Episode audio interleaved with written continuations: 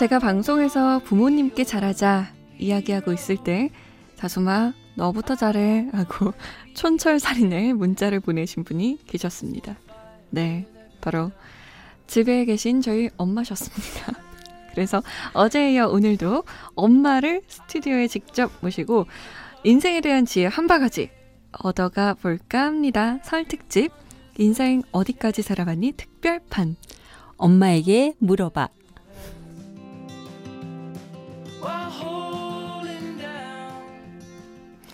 네, 어제에 이어서 두 번째 만나는 것도 너무 어색하고 제가 지금 눈을 못 마주치겠어요, 사실. 안녕하세요, 엄마. 안녕하세요. 저 어제 혹시 방송 못 들으신 분들도 계실 테니까 자기소개 부탁드릴게요. 안녕하세요. 솜디 엄마입니다. 네. 성함도 함께. 아, 솜디 엄마 한혜경입니다. 네, 반갑습니다. 방송 출연은 사실 처음이시잖아요. 그렇죠. 어떠세요? 낯설죠. 벌칙을 받고 있는 기분이죠. 주변 분들에게 말씀하셨어요? 어, 주변 분이라봤자 이제 아들 가진 엄마들에게 좀 사연에 충고를 듣고 싶어서 네. 얘기를 해봤죠. 그랬더니 음... 딸을 잘 두어서 네. 방송 출연한다고 부러워했죠. 근데 이게 부러움이 아니라 벌칙인가요? 그렇죠. 아 근데 같이 사는 제가 이런 질문을 드리긴 굉장히 민망한데요. 설 명절을 어떻게 보낼 생각이신가요? 올해는 제가 좀 아픈 끝에 네. 그냥 가족 여행으로 그냥 마무리할까 합니다. 음, 가족 여행을 어디로 가죠, 저희가? 강화도 가깝고. 아, 네, 알겠습니다. 물과 산이 있는 곳. 제가 뭔가 말을 자꾸 하려고 하는데 말이 안 나오네요. 아, 부모님과 방송을 한다는 건 이런 기분이군요. 아무튼. 자, 인생의 지혜를 얻고 싶다고 하신 청취자분의 고민 사연 바로 만나볼게요.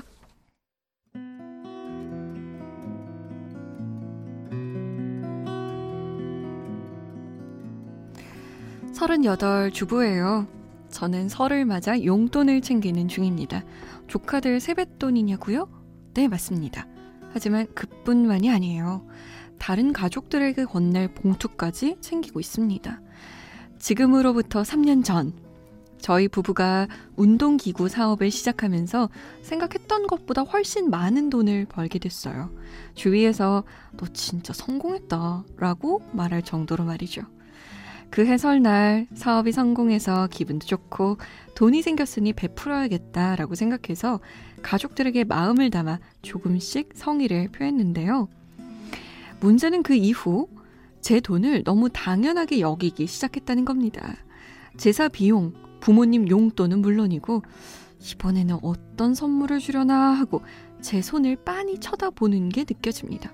뭐 명절 뿐이겠습니까? 돈이 부족하다 싶으면 언제나 저에게 전화를 합니다. 가족인데 힘든 상황이거나 혹은 너무 급한 상황이라면 돈이야 얼마든 빌려줄 수 있죠. 그런데 아이 돈 많잖아. 좀만 도와주라. 가족끼리 돕고 살아야지. 우리가 너밖에 기댈 사람이 더 있니? 이런 식의 태도로 일관하니 너무 스트레스 받아요. 명절 때마다 돈 없을 때마다 저한테 기대는 우리 가족들. 어떻게 하면 좋을까요?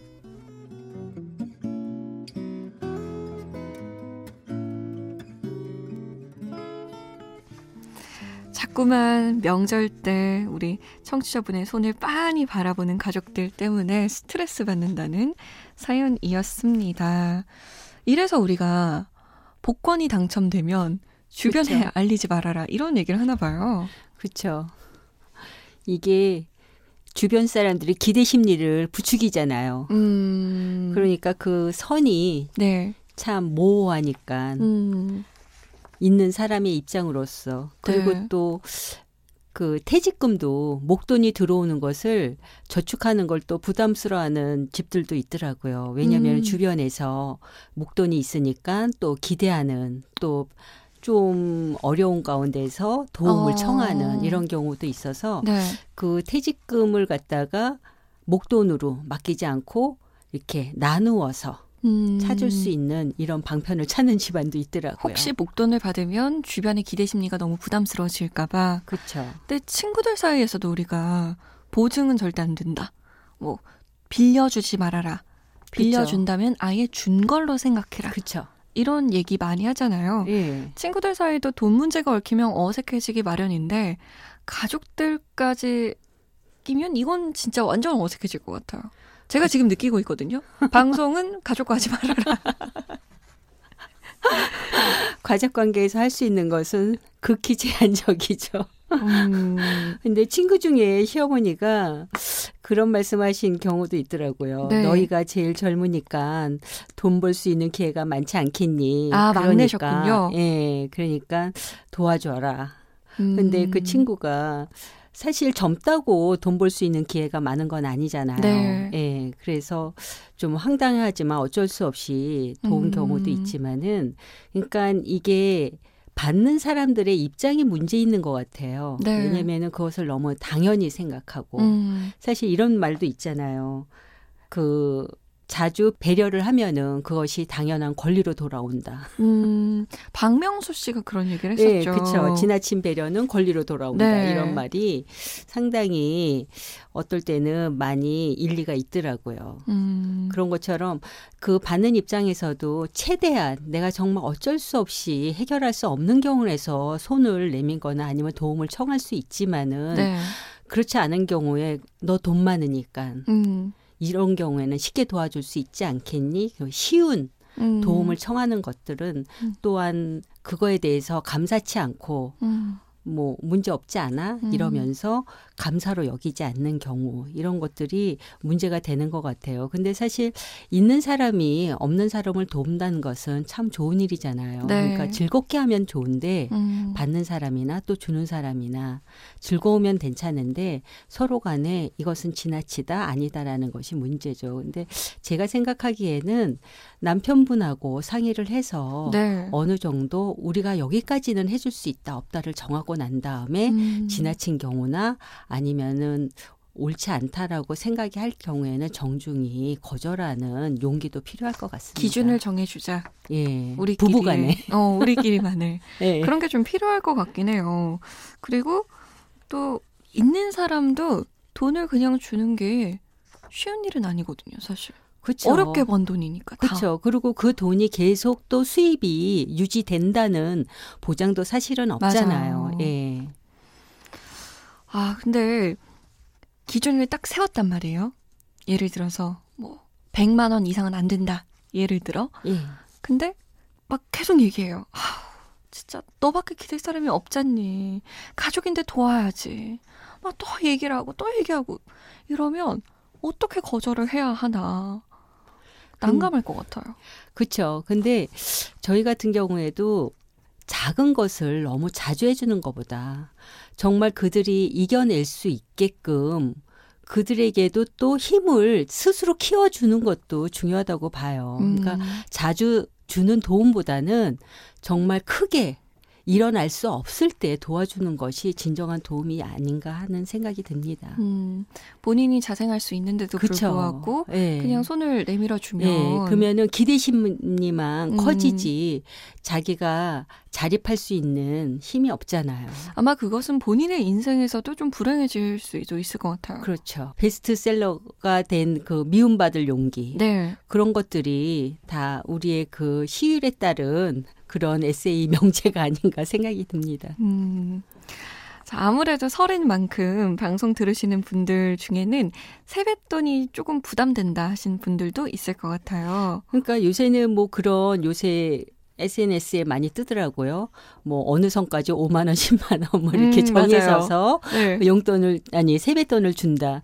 그게 참 부담스럽거든요. 근데 요새는 이제 가게가 이제 적은 인원이니까 조금 음. 괜찮지만은 예전에는 무수히 많아서 그것도 좀 녹록치 않은 집안에서는 네. 큰 숙제였죠. 음. 돈이란 게 저는 나이가 지금 30대 초반인데도 불구하고 돈이란 게 참 묘한 거구나 이런 생각이 많이 들어요.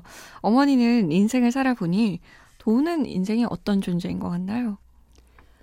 꼭 필요하지만은 가볍지 않은 것이다. 음, 가볍지 않죠. 너무 무거울 때도 있고요. 가끔은.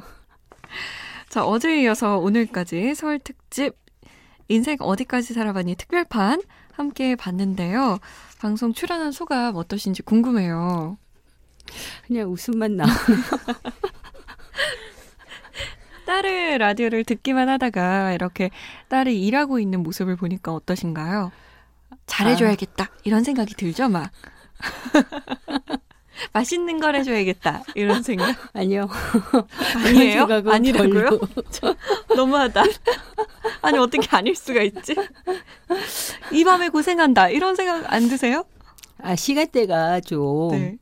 늦은 시간대니까 네. 매일 그렇게 하니까 좀 생활의 리듬이 쉽지는 않더라고요. 그걸 듣는 입장에서도. 아. 그래서 좀 건강에 염려될 뿐이지 원하는 청취자와 소통하는 그런 것을 원래부터 원했던 것이기 때문에 네. 그래도 즐겁게 소통하는 것이 보기가 네. 좋네요. 아 맛있는 거 해준다는 얘기는 끝까지 안 해주시네요. 한우를 사주신다거나 뭐, 어, 뭐, 맛있는 거를 해주신다거나, 새우튀김을 해주신다든가, 제가 좋아하는. 아, 알겠습니다. 약속하신 건가요? 전 국민 앞에서 새우튀김 약속하셨나요? 아니, 그렇게 약속을 받을 정도로 안 해줬나요, 제가? 맞아요. 새우튀김은 저희 집에서 좀큰 그렇죠. 이벤트가 있는 날에만 이벤트가 아니라 음식이라 손님이 오는 음식이죠. 네, 손님이 없으면 저에게만 새우튀김을 해주진 않거든요. 고모 정도는 오셔야 새우튀김을 먹을 수 있어서요. 자, 내일 인생 어디까지 살아봤냐는요. 김민식 PD를 대신해서 아주 특별한 게스트가 한번 오십니다. 저희 어머니는 오늘이 마지막이었고요. 과연 어떤 분일지 기대 많이 해주세요. 오늘 감사했습니다. 감사합니다. 고맙습니다.